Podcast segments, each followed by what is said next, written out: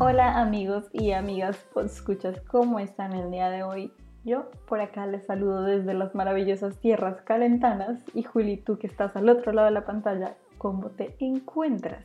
Hola André, estoy súper, súper contenta, eh, de verdad, o sea, estoy disfrutando de un clima maravilloso. No saben de lo cansada que estaba el frío de Bogotá. Por dos acá también estoy disfrutando lo lindo que es poder salir a la calle en algo que sea manga Entonces, amigos, pues escuchas, además del el clima que me tiene muy feliz, me tiene muy feliz el tema del día. Yo sé que siempre empiezo como diciendo que estoy muy feliz, pero de verdad estoy muy feliz porque esta es una de mis películas favoritas ever y tengo que declararme culpable entonces porque 10 Things I Hate About You o 10 cosas que odio de ti es mi comfort film.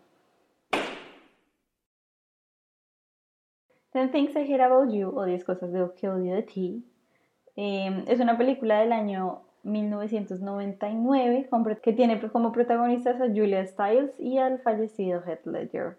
Em, esta película es una adaptación libre de La fierecilla indomable de Shakespeare. Y eh, me parece una película maravillosa. Julito, ¿qué opinas? Es increíble. A mí, de verdad, es una película que siento que no envejece mal y que de hecho sigue siendo interesante, a pesar de que uno se la ha visto como eh, muchas veces. Eh, me gusta bastante, pero bueno, ¿de qué se trata esta película?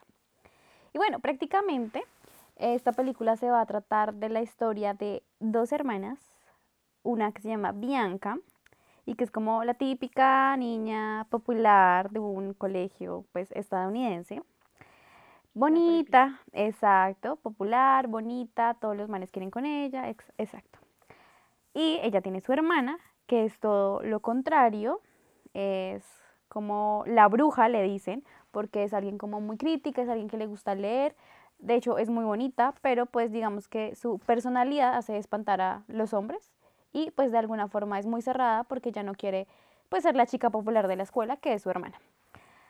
La historia empieza porque llega como un nuevo estudiante al colegio, Cameron, y Cameron se interesa por Bianca. Pero como uno de sus amigos que le está enseñando el colegio le dice como, eh, pero es que tú no puedes salir con Bianca no solo porque sea inalcanzable para ti, sino porque eh, ella tiene un papá que es súper, súper psicorrígido, es súper sobreprotector con ellas y no las deja salir a ningún lado. Entonces, pues no, no la puedes invitar a salir. El caso es que por cosas del destino y del argumento, eh, el papá solo va a dejar a salir a Bianca si la hermana sale, eh, también sale o a algún lugar. Entonces eh, Cameron empieza a buscar a alguien para que la invite a salir y así él pueda salir con Bianca. Y ahí llega nuestro querido Heath Ledger a conquistar a la protagonista, que es pues Julia Stiles, y eh, él, le van a pagar para invitarle a salir y bueno, ¿esto terminará en amor o no? Me encanta. Debo admitir, Juli y queridos escuchas, que yo al principio no la consideraba un placer culposo. Esto empezó el día que mi papá dijo, veamos la película esa que te gusta. Y ahí todo cayó en pedazos para mí. Ahí le empecé a ver todos los defectos, que la edición, que los momentos extraños, que no sé qué, y quedé como en shock, pero aún así, debo admitirlo, me sigue encantando.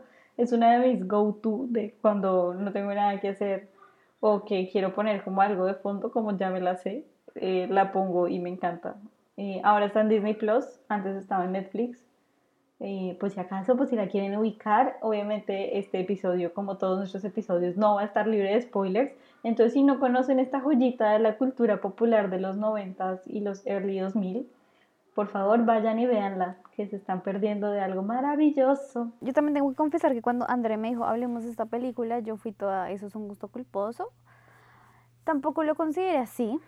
Eh, de hecho, hace mucho no veía la película, entonces tuve que volver a repetírmela y pues sí, uno como que se da cuenta que hay cosas que, pues no es una película nueva. Sin embargo, sí creo que la historia es una historia que no envejeció mal. De hecho, creo que... tiene esos momentos, y son momentos icónicos en la cultura popular. Súper icónica, es cierto.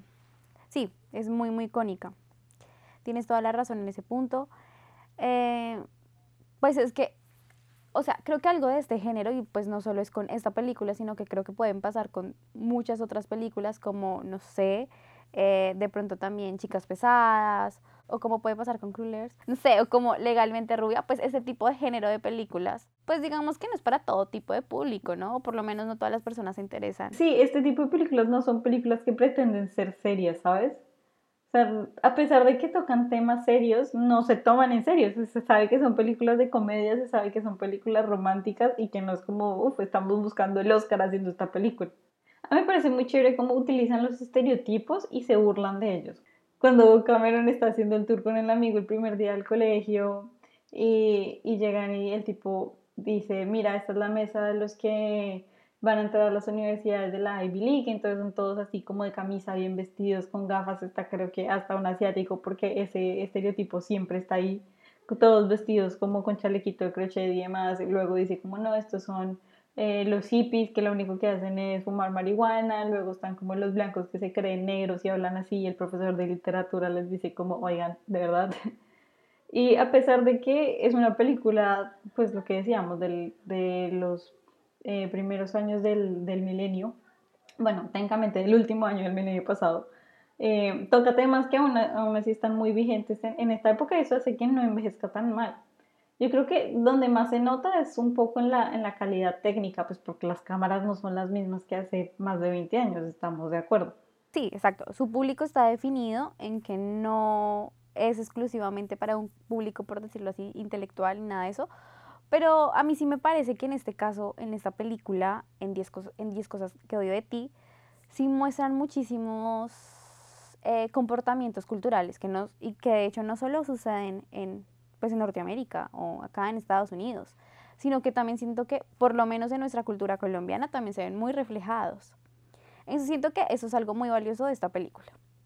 A mí personalmente algo que me gusta mucho de lo de los estereotipos que usan es que, bueno, aparte de que parecen, bueno, obviamente su intención es mostrarlos así súper eh, exagerados, eh, de pronto caricaturizándolos. La cosa es que yo sí siento que a pesar de que, de que, bueno, fue esta película hecha hace 20 años o más de 20 años, bueno, pues esos estereotipos todavía se siguen cuestionando, o sea, todavía siguen sucediendo. Entonces creo que el argumento todavía sigue siendo relevante en ese, pues en ese punto. Todavía, de hecho, hay muchos temas, por ejemplo, el, papel de la mujer feminista, que es, acá es la, protagonista, que ella es la niña que lee, que de hecho cuestiona muchísimo al profesor y, la cuestiona, y lo cuestiona tanto que él no le gusta y la castiga por eso. La vieja es súper pila, se nota que es súper eh, estudiada, eh, de pronto ilustrada en el sentido de que le gusta muchísimo como investigar todo, es, o sea, una vieja muy pila. Pero pues no. podría estudiar ciencia política en Bogotá. Sí, exacto, fácilmente. Fácilmente podría estar en esa carrera o algo así. O no, el hecho, el hecho ya quiere ser abogada, ¿no? La verdad no recuerdo. Sí. Creo que me parece que quiere ser abogada. El caso es que bueno, por ser este tipo de niña que de pronto no es normal en, la, en el colegio y no es la niña que quiere ser popular y que quiere ser bonita y fin, eh, bueno, pues es una bruja, porque ¿en qué más la podemos encasillar? Básicamente es alguien que, y de hecho ya a veces como que argumenta, como que cuestiona muchísimo esos comportamientos. Yo creo que si una mujer hoy en día hace eso, bueno, digamos que el feminismo ahorita es súper... Em, ya más aprobado en la sociedad, lo cual está súper bien, pero eh, si una mujer empieza a cuestionar muchísimo, no falta el grupo que dice, ¿cómo es? Ella es feminazi. Sí, total. Pues como le falta lo que es bueno. Exacto, esa es el nuevo, la nueva forma de decirnos brujas. Pero aparte de eso, eh, hablando también de la caricaturización de los grupos, me encanta la caricaturización de los adultos, porque siento que algo muy valioso es como la burla a eso. O sea, ahí es donde nos damos cuenta que realmente no pretende ser serios y al mismo tiempo trae preocupaciones como de los adultos reales, ¿sabes? O sea, uno cuando estaba chiquito decía como, ay, los adultos, no sé, pensaban cosas de adultos y ya, pero como que no se había entrado en la psique. Y aquí vemos pues a la, a la, mm, no sé qué sería eso, como la persona que les da la bienvenida, como la, la coordinadora, digamos, del colegio que es una pervertida total y pues que uno de pronto de chiquito como que no dice cómo y pueden, o sea, uno cree que está haciendo siempre cosas súper serias y uno de adulto pues ya se da cuenta que los pensamientos se divergen. Obviamente aquí está a un nivel muy alto y dudo que alguien em, profesionalmente responsable se pusiera a, escribir una novela erótica en pleno colegio, más cuando los estudiantes saben, pero igual me parece muy simpático. Y también el papel del, del papá que también lo hacen ver como chistoso, pero es una preocupación real. O sea, hay muchos padres que, que sí les preocupa que sus hijas salgan pues en embarazo, en este caso pues porque el man es ginecólogo, lo cual lo hace aún más, más divertido y el actor es fascinante, pero, pero sí, me, parece muy chistoso. De verdad disfruto mucho esas escenas. De, verdad eran esas, ese tipo de escenas que uno disfruta, pero que cuando uno está viendo con alguien mayor, o sea, tipo yo que la estaba viendo con mi papá, era como, ups. no, a mí me parecía, bueno, no sé, es que yo no imagino ese tipo de película, verla con mi papá, mi papá se duerme. Él no le daría ni cinco minutos de oportunidad, él le daría la espalda y se pone a roncar. pero, pero sí, o sea, de hecho, ya que mencionas esas dos escenas, a mí me parece espectacular la de la psicóloga, primero porque pues es una incompetente y yo sí siento que también ese es un problema que pues supongo que en ese momento, pero que todavía lo hay. O sea, no puedo decir que todos los psicólogos sean así o todas las personas que trabajan como a escuchar lo sean, pero sí, sí pasa que hay como unas barreras. O sea, yo creo que también eso es una crítica al sistema de salud y más en, la educación. O sea, sí, al sistema de salud, cómo se liga con el, el sistema educativo. O sea, yo creo que eso sí pasa. O sea, hasta ahorita es que estamos hablando de salud mental, pero yo creo que hasta hace 20 años era súper raro y no era tan consciente de la problemática que se vive hoy en día es que también los adultos eran como cuestionables, o sea, el, el profesor de detención al que Kat le muestra las tetas, por ejemplo. Pero es que todos eran cuestionables, o sea, por ejemplo, mira el profesor de, bueno, el profesor de él, que al fin no dicen como qué materia, el man le dan como de todas las materias, y que el man solo vive criticando, obviamente el man es afroestadounidense y solo vive criticando que en el colegio eh, de literatura, eso, y vive criticando como por qué acá no leemos autores eh, afroamericanos, pero el problema era que cuando ella le cuestionaba algo, a él no le gustaba y, simplemente su única solución era como esta vieja viene a cuestionarme todo, sabe que vaya a rectoría, váyase a casigada. Y eso también creo que eso también habla de la incompetencia del sistema educativo, bueno, no sé si del sistema educativo. Bueno, pero nos estamos poniendo como muy serias antes de tiempo. Pero sí siento que, pues, o sea, ay, sí, no sé por qué soy tan seria, buen punto. Pero bueno. muy seria el día de hoy. Pensemos en las cosas bonitas de la película. Eh, algo que me gusta de esa escena, primero, es la incompetencia de, de que muestran la incompetencia como de la psicóloga, que creo que pasa, a mí me pasaba en mi colegio, y eh, otra cosa que me gusta mucho de esa escena es que, bueno, muestran que la estudiante, la protagonista, es muchísimo más inteligente y puede superar literal a la maestra, porque ella es la que termina diciéndole como los sinónimos para que ella termine de escribir su novela erótica. Me parece genial ese punto.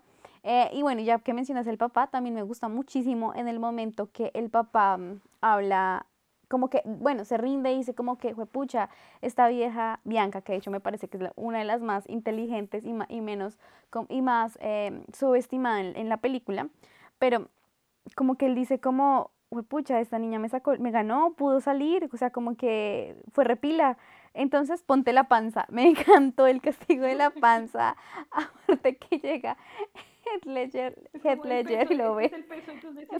Me encanta, me encanta esa parte. Creo que creo que esa es mi escena favorita de la película, o sea, me encanta, es muy buena. A mí, digamos, bueno, ya entrándonos un poquito más al terreno romántico, que es lo que a mí me encanta, me gusta mucho, uno, la persistencia de Cameron, digamos, es un poco cuestionable los métodos que utiliza hacia el final, pero pero no importa, me encanta la persistencia de Cameron, es como esta vieja me gusta y siento que podríamos intentarlo y intenta hacer de todo para que, pues para que tengan por lo menos la oportunidad, ¿sabes? O sea, sin forzar las cosas, pero por lo menos tener la oportunidad. igual cuando el man se da cuenta como que la vieja como que no, no es como que sigue insistiendo, sino que ya es como que se rinde, la cosa es que bueno, se tuercen las cosas y pues al final la vieja sí, pero me encanta, me gusta mucho, mucho, mucho esa pareja, además porque Joseph Gordon-Levitt, así chiquitito. La volví a ver y fui como, parce, estaba muy chiquito. O sea, no sé, también me gustó verlo. Y saber que después va a sufrir en Summer. 500 días con ella. pues solo pensaba. A continuación termina con Bianca y queda en depresión, entra a trabajar a Hallmark y termina saliendo con Summer y vuelve a entrar en depresión. E, eso explicaría mucho. Ah, ¿Sabes que sí? Creo que sí, su personaje podría haber sido el, el protagonista después de 500 días con ella. sí, ¿sabes que sí? A mí me encanta esa pareja. De hecho, mi personaje favorito es Bianca. Y es porque, y acá volvemos a recordar lo que hablábamos en Bridgerton, o sea, ella no es tonta. De hecho, la vieja es súper inteligente. Lo que pasa es que, pues ella sigue siendo muy inocente porque le pintaron un mundo mágico y ella piensa que todo es así, o sea, como que no se lo ha cuestionado, pero es porque tampoco le han enseñado a cuestionárselo o tampoco le han hecho ver la necesidad de cuestionárselo, porque cuando ella se entera de todo lo que el, el man este, que ya no me acuerdo el nombre, ¿cómo? Joy. Joy le hizo a su hermana, ella ahí empieza como a cuestionarse y a averiguar y de hecho como que se da cuenta como no, eso no es lo que yo quiero. Pero igual antes de eso me parece que la vieja se despierta muy bien porque al principio es como si esto como Joey, que es el más popular, se está fijando en mí, no sé qué, y luego es como, que este man no es nadie, qué putados. Y, incluso antes de que la hermana le cuente todo, la vieja es como este marica que piensa de su vida, o sea, me encanta esa actitud. Y aparte, como otro highlight de la relación, me encanta el hecho de que Cameron dice que sabe francés. Y no sabe ni mierda, y cuando ya le habla en francés, como cuando me hace invitar a salir, el man no entiende nada. oye, sí, esa parte Yo también siempre le he pensado, no se suponía que ya no sabía. Pues necesitaba un tutor para reforzar, no es que no supiera ni mierda. Cameron fue el que asumió que la vieja no sabía nada. Yo él no sabía, porque en, la, en las primeras escenas cuando él dice, bueno, ahora yo voy a saber, qué interesante que yo sepa francés, como qué interesante que ya necesito un tutor de francés, el amigo es como, ¿cómo tú sabes? Y él no. o sea, él también pensaba... Exacto, pero también subestimaba a la vieja. Por eso es que a mí me encanta ese personaje, porque también siento que ella no ha podido madurar eh, respecto a sus decisiones de la vida, es porque su papá no la ha dejado vivir. Entonces lo único que ella quería era, lo único que era como su formación en ese momento, lo que deseaba era lo que hasta ahora podía ver y se imaginaba y era lo que los demás le decían que tenía que hacer. Sí, me encanta, definitivamente. Y pasando a la pareja bueno, acá tengo el, debate como cuál es la pareja principal, pero creo que sí es válido decir que es Heath Ledger y, y, Julia Quinn, es decir, Patrick Verona y Kat. Kat. Kat, porque no recuerdo el apellido.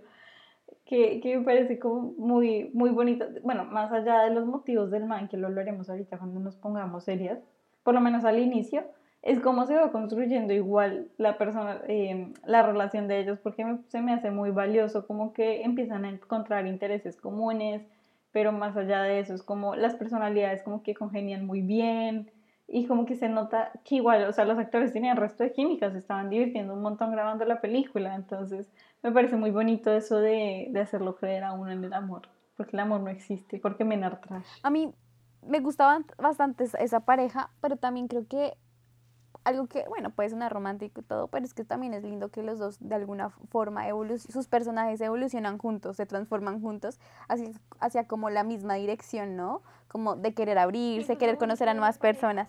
Sí, eso, eso es muy lindo.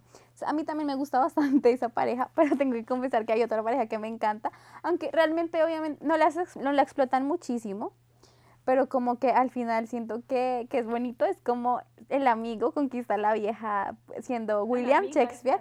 Sí, me parece muy lindo y de hecho me parece que congenian bien. es raro, pero congenian bien. Además que el man la hizo re bien porque la vieja es mayor. pero es que le logró encontrar el puntito. Siento que es algo lindo de esa película y es que, bueno, este man, eh, Heath Ledger, lo voy a decir así porque no me acuerdo cómo se llama en, en la historia. Patrick. Patrick, eh, él como que de verdad cuando dice como se interesa por esta vieja, y ahí podemos empezar a discutir cuándo se interesa por la vieja, pero bueno, antes de eso, cuando el man se interesa en la vieja, como que le empieza de verdad a mirar, no, no como conquistarla o cómo hacer para que esta vieja salga conmigo, sino que de verdad se empieza a interesar por lo que ella le gusta y por qué le gusta eso y por qué ella es así, o sea, porque tiene esa fama, o sea, ¿qué pasó? Me parece interesante porque prácticamente hace lo mismo el amigo, se interesa en esta vieja, decir, decir, ok, yo no te voy a conquistar como un patán, como antes hacía con las otras viejas, sino que te va a conquistar con lo que a ti te gusta. Y como ella le dijo, como es que yo solo estoy, a mí me encanta Romeo y Julieta y yo estoy esperando a William Shakespeare, me gusta todo esto, el man dijo, bueno, pues yo voy a ser tu William Shakespeare. Entonces esa parte me parece muy linda, porque se tomó la molestia de escucharla. Ajá, se lo ganan a uno con lo que a uno le gusta, pero no solamente porque a uno le gusta, sino porque, digamos, al man también le gustaba. Entonces eso se me hace como muy valioso. Y justo lo que decías, como el crecimiento de, de la pareja yo siento que uno en, el amor romántico no es solamente como para acompañar, sino para crecer juntos. Y no es como que uno crezca y, y el otro lo retiene, que eso pasa en muchas relaciones y por eso se acaban, sino de crecer juntos. Eso se me hace muy bonito. Y hablando entonces de esa pareja y de los momentos como bonitos, necesito hacer dos escenas antes de ponernos serias. Bueno, hacer no, decir dos escenas antes de ponernos serias. Estoy segura que adivinas cuál es la primera. Obviamente, con lo cursi que tú eres. Bueno, sí, la primera escena a resaltar es la maravillosa canción en las gradas del gimnasio. Que, by the way, se me hace muy cool que el man soborne al man del, como de, de los parlantes, no sé cómo se diría eso. Y él, le canta esa canción. A mí esa escena me parece re incómoda. Ay, a mí me encanta. Además, porque me encantan los policías corriendo detrás de Patrick y que no lo alcanzan. Esa escena sí es linda, es, es cute, no lo vean. Sí, es cierta. Sí, pues sí lo es. Pero no sé, yo siempre la veo y siempre pienso que incómodo. o sea, no sé. Yo digo, aunque, bueno, algo que hacen en esa escena es que obviamente a todas estas que la gente se dio cuenta que era para ella, no, era como él haciendo algo y ella lo interpretó que era para ella, o sea, ella como que leyó el mensaje, él no tuvo que gritarle a todo el mundo, oye, te amo, ni nada de eso.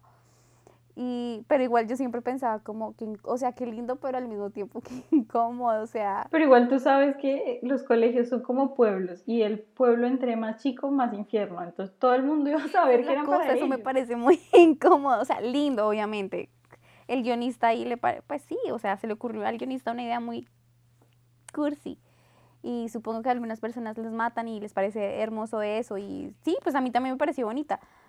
Pero qué incómodo, o sea, ponte en la posición. Yo solo pensaba en eso, estar en la posición de ella y ver todo eso chévere, pero después como qué incomodidad. Me pareció más chévere la escena que ella hizo después, en Israel para tener que sacarlo al otro, porque el otro, de verdad, ella necesitaba hacer algo porque el otro, prácticamente por hacerle severo, severo detalle tan lindo, lo metieron a, ¿cómo se llama eso? ¿A detención? detención. Sí. Pero, o sea, se lo merece, es un castigo justificado, pensando uno en, en la escuela, pero... Ay, pero es hermoso. Igual sí, o sea, yo quiero pensar como en la cara del profesor. Quedó como, ¿qué está pasando aquí?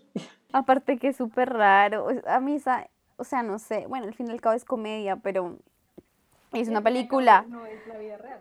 Pero es súper raro. Imagínate eso en la vida real. Sería bastante perturbador. Siento que todo es muy extraño en esa... O sea, es muy extraño cómo todo se da, o sea, de una forma muy lógica, por decirlo así. Si no es extraño, ella viene, le dice, te vine a decir una nueva estrategia de juego. Eh, se me ocurre una distracción, entonces ya sé cómo lo vamos a hacer. Y pues se levanta esta, pero es rarísimo, o sea, no sé, no sea una forma como orgánica, natural, si no es extraña. Lo cual lo hace más gracioso. Fue uno de los momentos de yo taparme los ojitos para no mirar a mi papá. bueno, y la segunda escena a resaltar, creo que también sabes cuál es, porque todo el mundo sabe cuál es esa escena, porque pues le da nombre a la película básicamente que es cuando tienen que presentar el poema, el soneto que escribieron para la clase de literatura. Y la tarea era, por si no la recuerdan, la tarea era escribir su versión del soneto, de, un soneto de William Shakespeare, que dice en la película, no me acuerdo cuál es, em, y pues traerlo para la clase.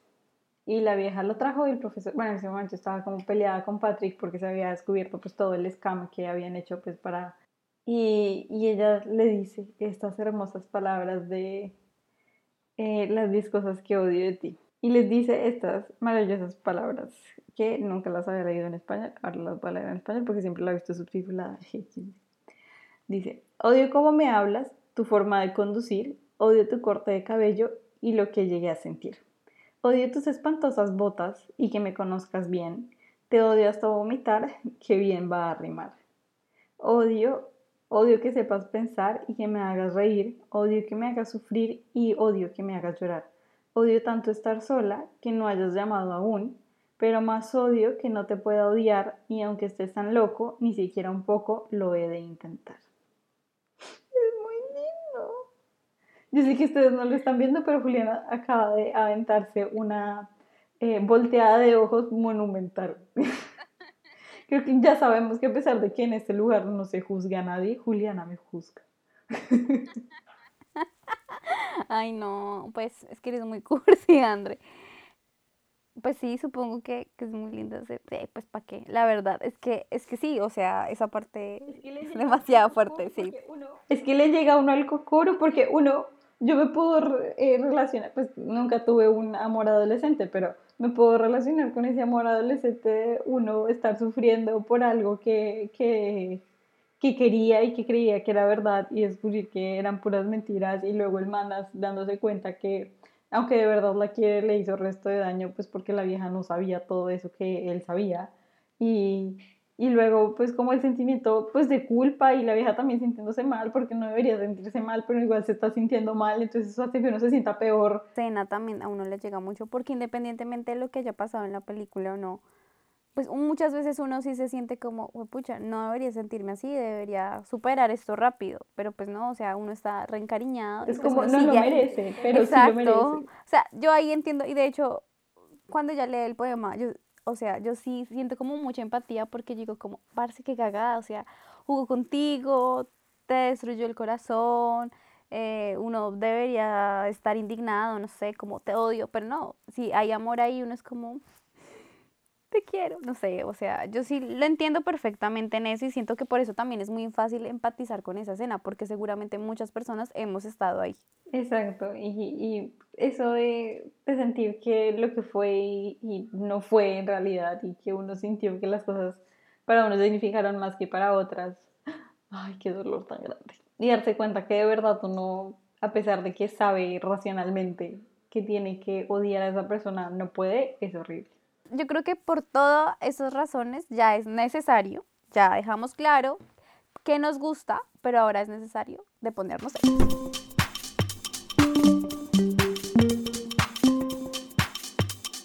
Poniéndonos serias.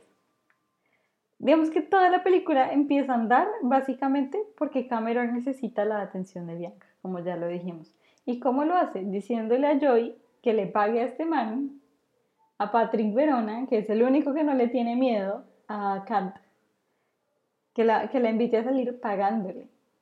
Pero yo no creo que no le tenga miedo. Es que yo creo que él ni siquiera sabía la existencia de la vieja, a pesar de que estaban en la misma clase y se peinaban, se sentaban al lado. Sí, era como una vieja ahí que le siempre ah". Sí, total. O sea, la registraba, pero le valía 13. Eso es un argumento, pues ya, yo creo que súper desgastado, súper... ¿Cuántas películas no hay con eso? O sea, yo me acuerdo como, bueno, Amelie no es como una apuesta, pero sí ella se encarga, digamos que en la historia también de, emparejar a las personas. Eh, ¿qué, otras ¿Qué otras películas y series manejan eso? Seguro y más. Uf, yo recuerdo películas de adolescentes y eso, y como series de televisión, pero la verdad que no tengo ninguna, ningún nombre presente, pero sí es una trama súper usada. Y, y el, este hecho, pues o sea, acá hay dos cosas que están muy mal. La primera es ofrecer plata para salir con alguien, porque estás asumiendo que esa persona necesita que le paguen, o sea, que alguien, o sea, que alguien tiene que tener un motivo monetario para invitarla a salir y pues no. Uy, se nos olvidó de Betty, Betty la fea, no nos vayamos tan lejos.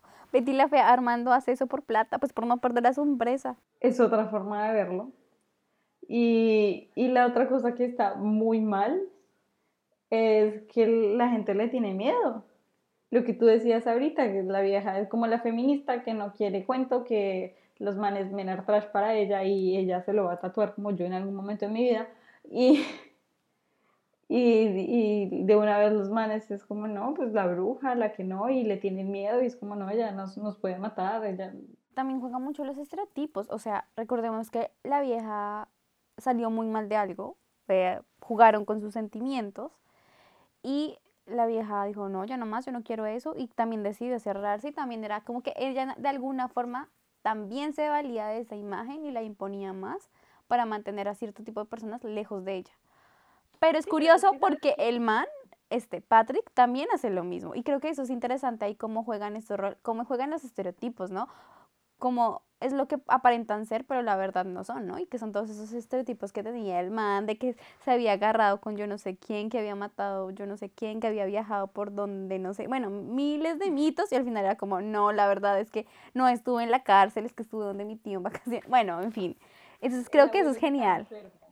Sí, total. Creo que esa parte es súper interesante. Pero es que precisamente es por eso, por eso que digo, o sea, como que en realidad está mal como asumir cómo es una persona, uno pues por lo que dicen y dos por la imagen que proyecta, porque pues uno siempre tiene que, que dudar y a menos de que uno sepa las cosas confirmadas, pues el beneficio de la duda, hasta que no se sepa que eres culpable, se te trata como inocente. Eso, eso es lo interesante de, de, cómo abarcan acá los rumores, ¿no? Los chismes y todo eso pero realmente muy pocos saben cómo, cómo, cómo son las cosas, ¿no? Sí, es, es que es, es, complicado y digamos eso también es, es, algo que como sociedad tenemos reprochable, que es el hacer caso a la, a la voz popular, que muchas veces esos rumores son cero ciertos. O sea, a todos nos ha pasado alguna vez en la vida que hemos escuchado algún rumor sobre uno que uno no tenía ni idea de que estaba pasando. Por eso, ahí están ese tipo de cosas que yo decía que a pesar de que la película está ambientada y está reflejando, por decirlo así, la cultura pues, eh, estadounidense, es súper interesante ver cómo esto perfectamente también puede ocurrir en un colegio de Colombia. Claro, sí, total. Uy, me moriría por ver una adaptación de esta película versión Colombia hecha por Dago García. si tú lo piensas, bueno, yo no, yo la verdad no, no, no me he visto mucho esas películas ni las he analizado. Realmente nunca me pondría seria con esas películas, pero eh, se me vino en la mente como el paseo 4, quinto, no sé, una en el que viajan como, no sé, con los de la oficina y que también son resto de rumores y se emborrachan y descubren que, que no, que no todos los rumores eran ciertos. Bueno, no sé, me siento que sería algo así, como este tipo de películas. Bueno, no, sé confirmarte cuál paseo es porque nunca me he visto ninguna. Eh, porque aprecio mis ojitos. Ah, no mentiras. Marco García, si estás escuchando esto, no es cierto. Em, sí, sí, todo el tema de los rumores y de no hacer caso a, la voz popular, porque pues muchas veces la voz popular no tiene la razón. No, no todo es como en, eh, como en los jueguitos de quien quiere ser millonario. es como en la vida real. La vida... También es interesante ver cómo los rumores a veces también surgen por una presión social, ¿no? Y pues como que lo que nos pinta la, la película es que cada, cada persona tenía que cumplir como un rol, por decirlo así, en ese sistema, como, sí, como para, no sé, equilibrar, supongo algo en el colegio, no sé por qué tenían que haber esos roles. La matriz. Sí, yo qué sé, pero tenía que funcionar así, por eso todos se, se, se estaban en grupitos, ¿no? Entonces, si tú lo piensas, obviamente está Kat, que cumplía el papel de la bruja, de la que no quería estar con ninguno, que la, rarita, de la alternativa, le dirían ahorita. Em, y también está Patrick, que era como, pues el matón, el niño malo, el matón, el que, que miedo, nadie le habla. O sea, cada uno estaba cumpliendo como un rol, aunque al final era como eso, la mayoría de esos roles fueron creados pues por puros chismes y mitos, porque nada era cierto. Y ahora que hablabas de la presión social, otro tema muy importante es lo que hablaban de, de la presión social. O sea, esta, no, lo toman, no lo tocan tan directamente en la película, pero es como la, la presión social para la primera vez, ¿sabes? Como que ella dice, Kat, cuando le está contando a la hermana, le dice como es que todos lo estaban haciendo y entonces pues yo también lo quise hacer porque me pareció normal y después me arrepentí y, y pues pasó lo que pasó. Pero, pero pues es como por la presión de hacerlo. Y pues esas son cosas que tampoco están, están bien. Pero pues en eso sí valido mucho la posición de la película porque ellos sí dejan muy en claro como pues no es no y si uno no quiere pues no. E incluso pues con Joey que es como el insistente y demás como que siempre le dejan los puntos bien claros. De hecho, hay que hablar sobre ese personaje, pero primero quiero saber tu opinión respecto a lo que acabo de mencionar.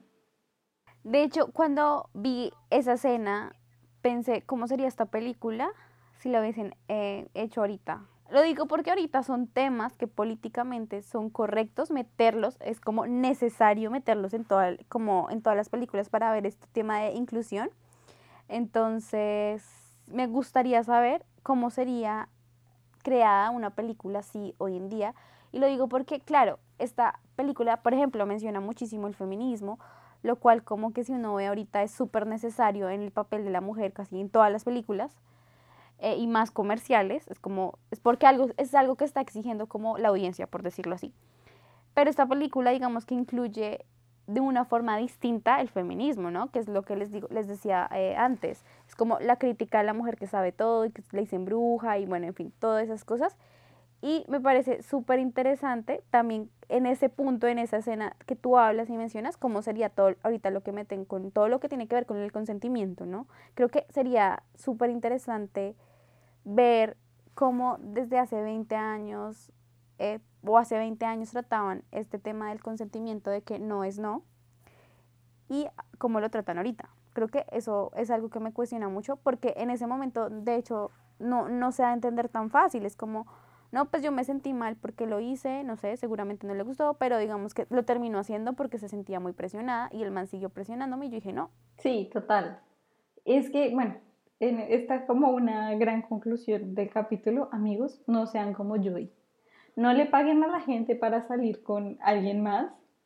No hagan apuestas con sus amigos de si voy a lograr comerme a esta vieja o a este man. Eh, menos cuando hay una recompensa monetaria. Yo todavía le tengo fe a la humanidad. Existen personas como este man, como Judy. O sea, ¿de verdad existen? O sea, yo no creía que existiera gente como Juan Piz González hasta que vi gente como Juan Piz González. Entonces, ese, ese tipo de cosas, o sea, claramente están exagerados, ¿sí? O sea, yo y es difícil que una sola persona pueda hacer cosas tan malas, pero, pero sí está el ególatra, el narcisista, el que el mundo soy yo y todo gira en torno a mí y en torno a mi mundo falocéntrico, entonces como, claramente existe. Pero, claramente existe. algo que, ya, ya que mencionas a, a este man, algo que me parece interesante es como de alguna forma cada personaje está, está como representando los futuros traumas de las personas cuando sean adultos. O sea, lo pensé fue porque cuando está este man, el amigo, que no me acuerdo cómo se llama, eh, mostrándole, enseñándole cómo funciona la dinámica a Cameron, él era como, no, es que nosotros jamás vamos, nos va a ir bien en el colegio como con viejas, o sea, si algo en la universidad, pero hasta el momento no. Entonces como que yo decía, parce, una vez él ya sabe, ya sabe cuál es su trauma cuando sea adulto, o sea, él ya la tiene fija. Me parece súper interesante. De hecho, siento que también pasa lo mismo con Joy, o sea, todos sabemos cuál va a ser su trauma y cómo va a inferir esto cuando él sea adulto. O sea, el man es demasiado narcisista y eventualmente se va a terminar estrellando o haciéndole daño a alguien, pues algo mucho más grave. Total, totalmente, sí. No sean como Joy así acá haciendo el, el meme, podemos intentar eso en red.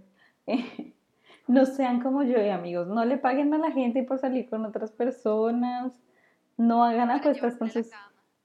Además, no hagan apuestas con sus amigos sobre viejas o manes. Oye, pero mira, ya que hablamos de Joy, es súper interesante, no sé si era el, momento para discutirlo, pero eh, yo siento que dan a entender que él siempre le gustó más Kat que Bianca. Porque sí que judía Kat. O sea, el man quedó con, con, el tema de Bianca porque pues no pudo con Kat, pero él siempre estaba como, como a, ver si cae. O sea, a pesar de que intentó que esta vieja saliera con otra persona o algo así, eh, era muy curioso como en la fiesta o algo así, él seguía, seguía insistiéndole a ella. De hecho, intentó, cuando la vieja estaba borracha, la que más seguía era Kat. Un acosador, él puede ser completamente un acosador. Hay muchas cosas que podrían entrar, sí, un acosador. Eh, es que estaba pensando como más allá, pero no sé si, no sé si llegara hasta decir como podría ser un violador, pero... Pues no sé si podría ser un violador, de pronto sí, porque igual el man está acostumbrado a hacerlo todo de una manera muy fácil y está acostumbrado a comprar a las personas. Yo pensaría que por lo como muestran su educación, de pronto no tendría tantos límites y podría llegar a ese extremo. Bueno, no lo sabremos y esperemos que no. porque sería bastante turbio, pero sí, ese tipo de comportamientos narcisistas, egocéntricos, falocéntricos, em, no, no, no es tan cool. Y súper machistas. Seguro muchas más películas eh, de este tipo también tratan eh, como este, estos contenidos, como estos mensajes, esos temas, solo que uno como que no le pone la lupa ahí, como que solo lo ve como comedia y, entre, y películas para entretenerme por un rato. Pero sí me gusta mucho porque a pesar de que es una película para adolescentes, sí trata temas súper importantes. La cosa es que a veces siento que uno infantiliza mucho ese tipo de películas y como que no le pone la atención como necesaria y como que se da cuenta, oye, de verdad estas cosas a veces son como necesarias por lo menos traerlas a la mesa y debatirlas. Exacto, es que se toman como muy a la ligera, bueno, en este caso es porque es una comedia, pero muchas veces cuando dice uno una película para adolescentes es como, eh, como que no tiene nada de valor que aportar y es algo que se ha visto como en los últimos años. Muchas veces esas películas de adolescentes modernas como que no tienen mucho trasfondo como que se queda ahí en, en, el tema romántico, en el tema de la comedia, a veces de la comedia vulgar y pasa. Oye, sí, sí, tienes toda la razón. Yo, de hecho, ahorita que volví a ver esta, estaba pensando cuál fue la última película así, pues digamos, más reciente que vi, como de este tipo, de género, y vi Duff. Y pues sí, cumple una buena eh, película en el sentido de que me entretiene y ya, fin. Eh, pero pues sí, o sea, como que se quedaba con el típico mensaje de, eh, no sé, lo que importa no es la belleza, sino tu personalidad, no sé, como ese tipo de cosas que ya estamos acostumbradas a escuchar. Pero hace mucho, o sea, yo creo que la última película así como que interesante de adolescentes que vi fue esta que se dice de mí, o no, no se dice de mí, es como un programa de caracol, no sé. Se dice de mí, es la canción de Betty la Fea. También, no, no, no, que es con esta, con Emma, con Emma. Y sí, ella. Se me olvidó cómo se llama esa película, que de hecho es una muy buena película, a mí me encanta. Y de hecho también trata todo lo, que hemos hablado acá de los rumores, me parece genial, solo que esa pues la trata de otra forma diferente. De pronto mucho, de una forma mucho más obvia, por decirlo así. Pero sí, o sea, hace mucho no veía como una película, o por lo menos de las recientes no veía una película como que trataran temas que de verdad sí pasan en la vida real. Sí, no, y pues igual tampoco estamos tratando de, de decir como, uff, esta es la mejor película de adolescentes del mundo, como lo, trata temas súper serios ni nada, porque aún así lo tocan en el tema súper cómico y como en su, o sea, lo que encaja con su estilo, pero resaltamos el hecho de que, de que por lo menos se mencione, ¿sabes? De que uno lo ve y que si uno lo ve con ojos un poquito más adultos, pues porque tampoco es que llevemos tantísimo tiempo fuera de ser adolescentes, eh, uno lo puede entender y puede crear eh, reflexiones al respecto.